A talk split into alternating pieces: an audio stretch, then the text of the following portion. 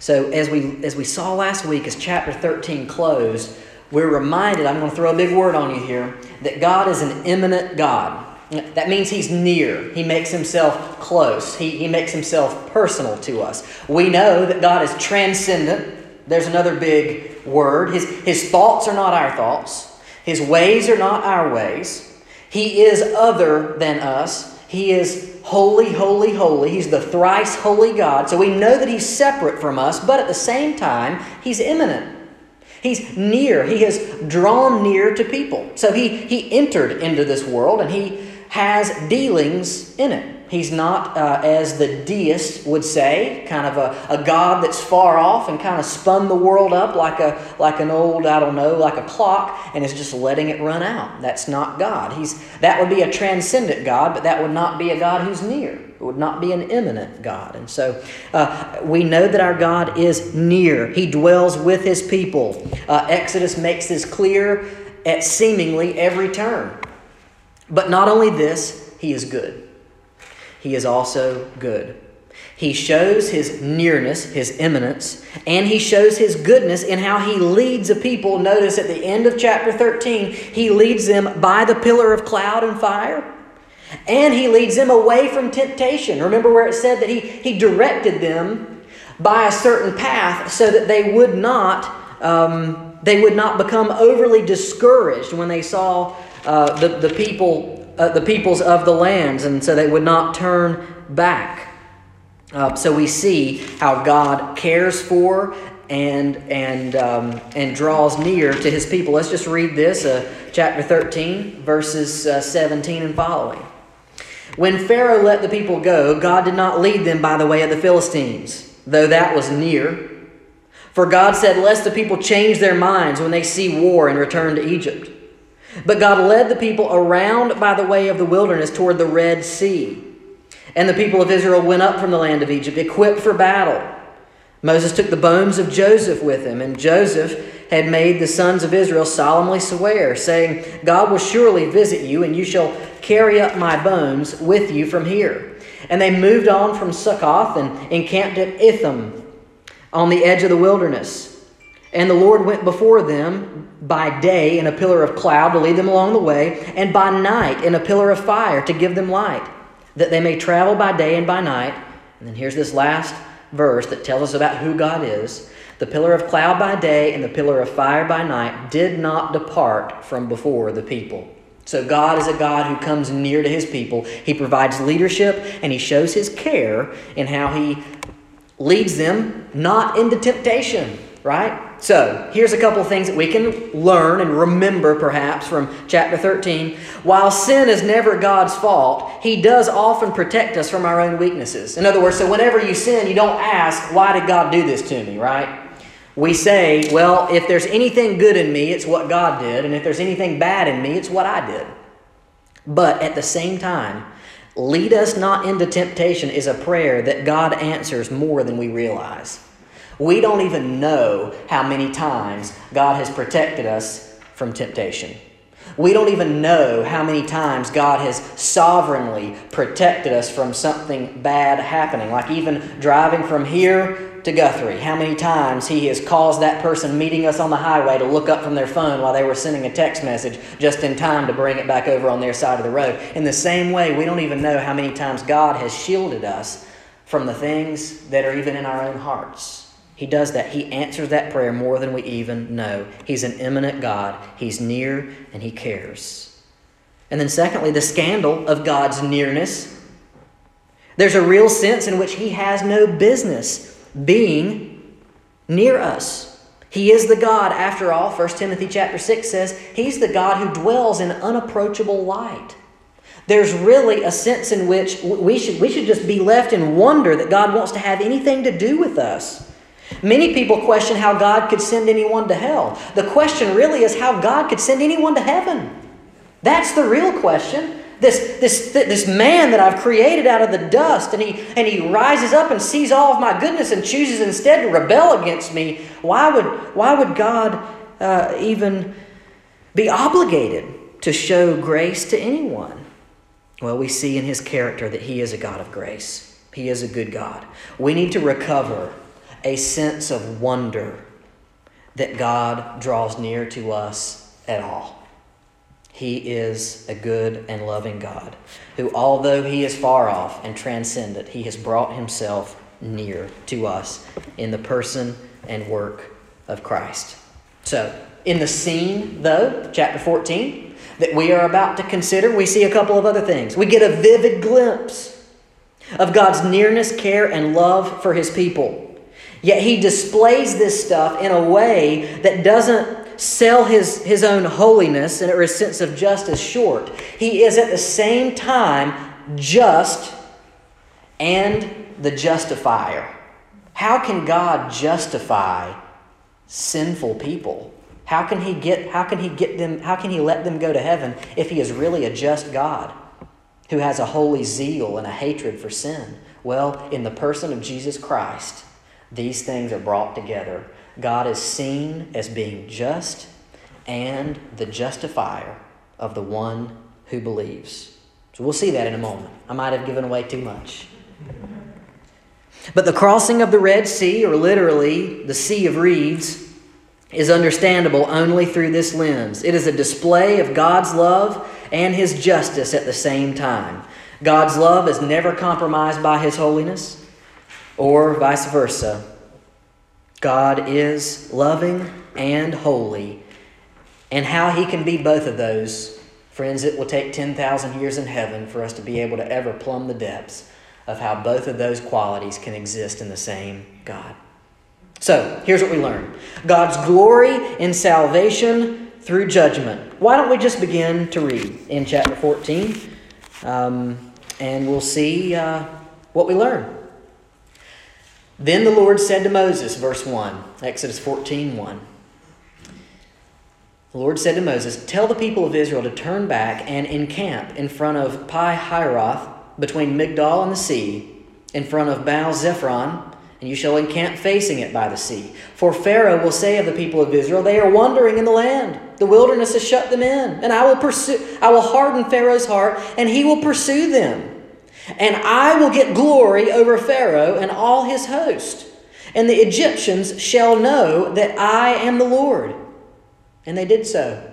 Very, very interesting stuff. Here's what we learn.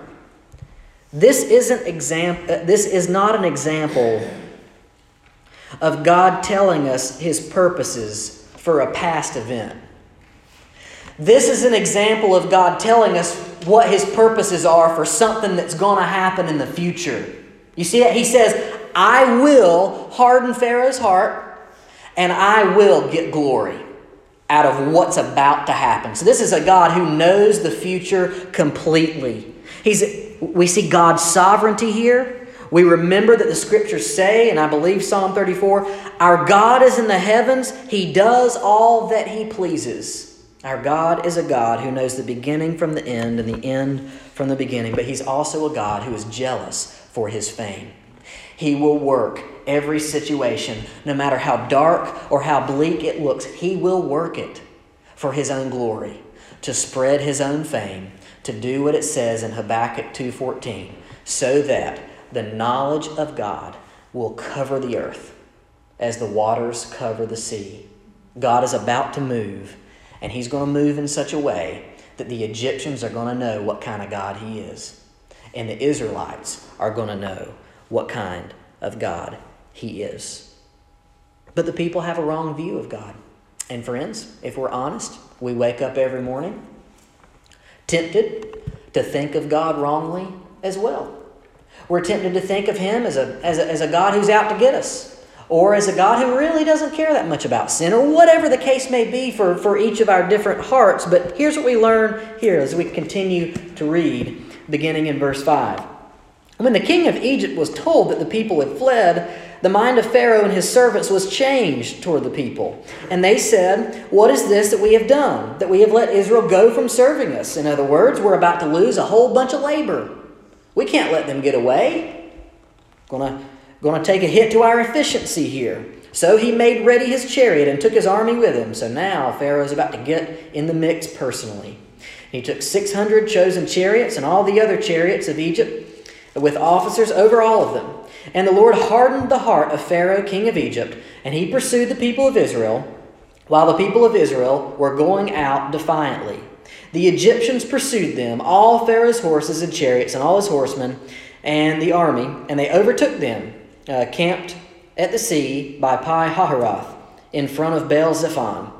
When Pharaoh drew near, the people of Israel lifted up their eyes, and behold, the Egyptians were marching after them, and they feared greatly. So there's the emotion that drove what's about to happen. Fear is about to drive their changing their mind about who God is.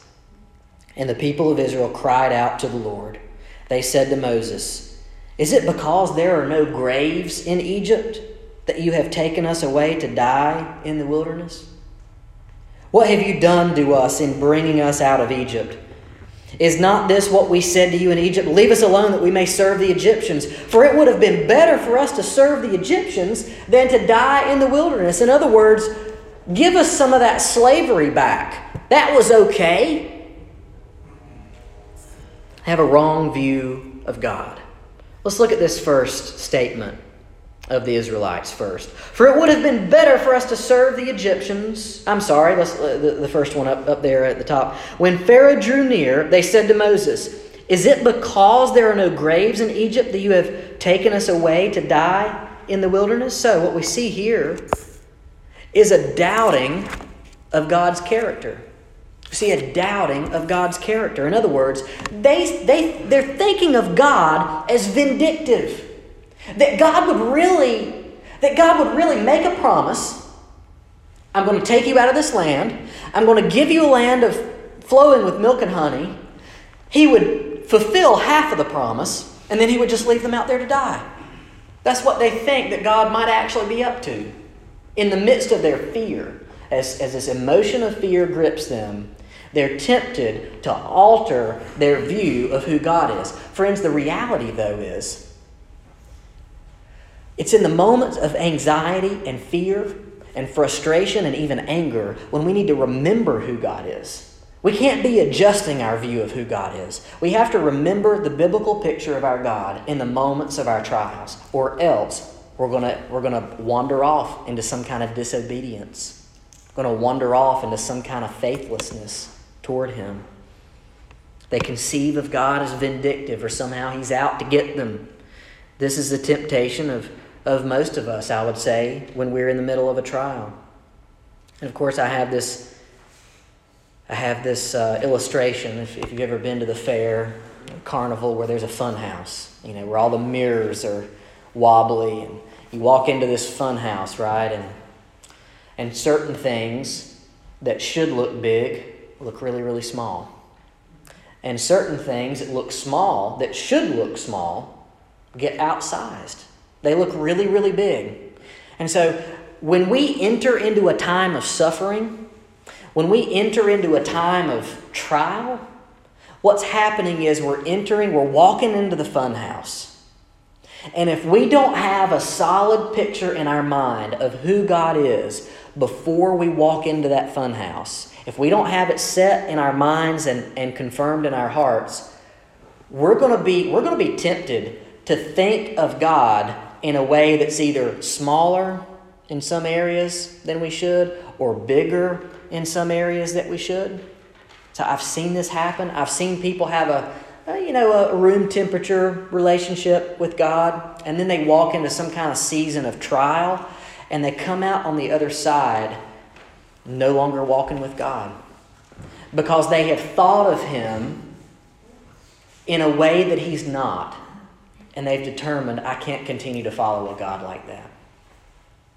Suffering draws out these things. Sometimes suffering can be a time when, when God does teach us who He is. But, friends, I would say before you enter the storm, it's best to batten down the hatches before you enter the storm. It's best to it's best to, to get a solid biblical picture of who God is before you walk into a season that's really going to test you. It's really going to pull on you.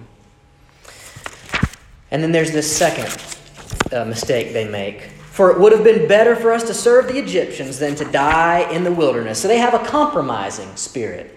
They say, all right, we've got some trial coming up. We've got some Egyptians pressing down on us. So instead of obeying God lock, stock, and barrel, may, why can't we just go back to what was safe? Because at least, at least the slavery is known, right? Have you ever heard people say a known problem is better than an unknown one? Right? Let it just, just give me the problems that I'm already comfortable with instead of giving me a new set of problems. Perhaps slavery isn't so bad. See what this obedience got us? All this obedience got us was a bunch of Egyptians hot on our trail. Where's the return on investment, by the way? We've obeyed God, and now uh, we, we got Egyptians on one side and a, and, a, and a big body of water on the other. Where has obeying God got us now?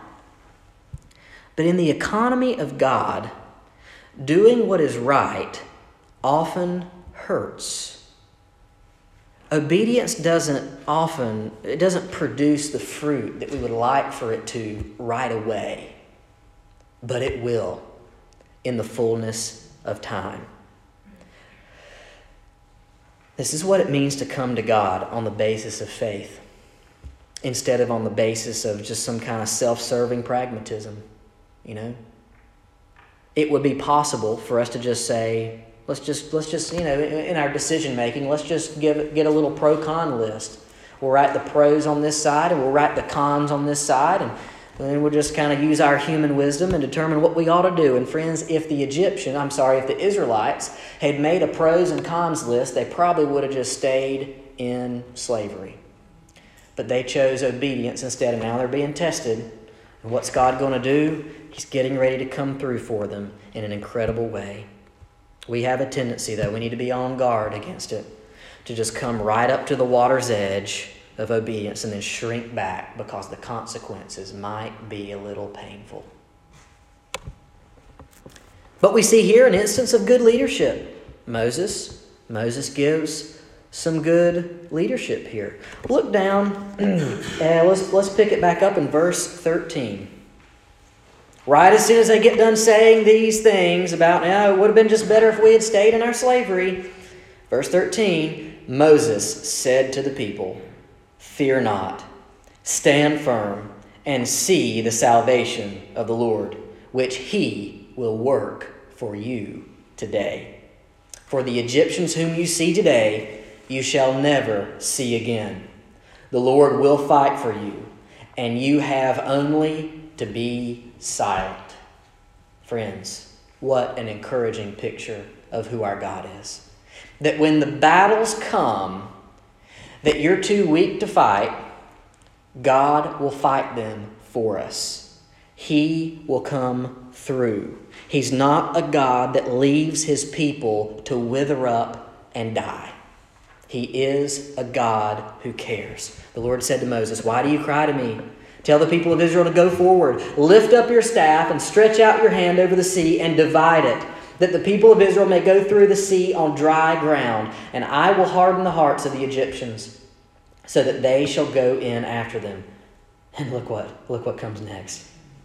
And I will get glory over Pharaoh and all his host, his chariots and his horsemen, and the Egyptians shall know that I am the Lord, when I have gotten glory over Pharaoh, his chariots, and his horsemen. So, we see here another installment of who God is, another installment of what God wants. We see yet another display of some, some good leadership this time from Moses. He's not a perfect man, but this time he does what's right. He leads the people to see things of God that they would have missed had he shrunk back. This is what I hope to do. I hope that I, as, as a leader, as a spiritual leader, will be able to help us to, to set our minds on things that otherwise we, we might be tempted to overlook. Moses' good leadership is directed toward leading the people to see who God is more clearly. Here's what results. Look what happens among the people. They're strengthened in their faith, and God gets his glory, which is what he wants after all. So, here's the application word Look not to the problem, but to the God who will glorify himself in the solution. God will get his glory by solving the problem. So, let's look at a few a summary of a few themes that we see here. First, obedience often brings pain. This doesn't make obedience wrong. We have a tendency to think, well, if, if, if this was the way it was supposed to be, it would feel easier. But in truth, many times, doing what is right is uncomfortable. Persecution sometimes even will attend the way of the faithful. As we look in Matthew chapter 5, Matthew 5 uh, says a few really interesting things. Uh, beginning verse 10. Matthew 5, 10 through 12 says this Blessed are those who are persecuted for righteousness' sake, for theirs is the kingdom of heaven. Blessed are you when others revile you and persecute you and utter all kinds of evil against you falsely on my account. Rejoice and be glad, for your reward in, is great in heaven. For so they persecuted the prophets who were before you. Friends, I've heard stories all over the globe people dying for the name of Jesus. Thankfully, we don't experience that here, but it does happen. It happens almost monthly in certain places in the world or even weekly. Blessed are you when they revile you and utter all kinds of wrong. So notice, it's not simply death that will sometimes happen to you for obeying Jesus, sometimes it's slander. You know, I heard a story this week of a pastor at a church, and his family is just under siege. I mean, because he's trying to do some healthy things at his church, his wife gets blessed out in the local Walmart. I mean, publicly. Stuff, I mean, stuff like this happens. Amen. Yeah. Um, but I would say that the way that we can endure the things that come in this life because of obedience is by treasuring Christ above all. That's the only thing that would make you say Jesus' name, even if it costs you your life, or even if it costs you some slander, something like that. Obedience often brings pain. That doesn't make it wrong. Obedience is always right. Secondly, God is sovereign. He's sovereign over the Egyptians. We see that he, he, He's able to move their hearts and, and change what they want and what they desire. Wow, that's crazy. He's, he's sovereign over nature. He can move water. Well, after all, it makes sense. He created it right? He, he's sovereign over human hearts. We see that in verse 4 and verse 8. I'm just trying to show my math here. And he's even sovereign over circumstances in, in, in 13 17. Let's see what it says there. Um, when Pharaoh let the people go, God did not lead them by the way of the land of the Philistines, although that was near, for God said, Lest the people change their minds when they see war and return to Egypt. So he, he changed the circumstances that the people were about to be thrust into. God gets his glory by saving people out of the waters of judgment. And we see that again here. People are saved. Remember what happens? They go through the water on dry ground, they come out the other side. The waters close in on the armies of, of the Egyptians. God saves people, enemies get punished, God gets glory, God's fame spreads, and even prophecies are fulfilled. And so it happened all out of their pain. And so I could say tonight, for what grand purpose might God use our painful obedience? When we obey, when you obey in your personal life, whatever that looks like for you, when we as a church seek to obey God, sometimes it gets painful. What painful purpose, or what, what, what grand purpose could God be using our pain for? He will get his glory. And lastly, there is a Christ connection. I love these things, by the way. I want to show you a couple things from the book of Romans. He is just and the justifier of the one who believes. As God gets his glory and salvation through judgment, sin is going to have to be judged, but God has always provided a way out. We look in Romans chapter 3, we learn, we learn a few things. Romans 3 21 through 31. But now the righteousness of God has been manifested apart from the law. Although the law and the prophets bear witness to it, the righteousness of God through faith in Jesus Christ for all who believe.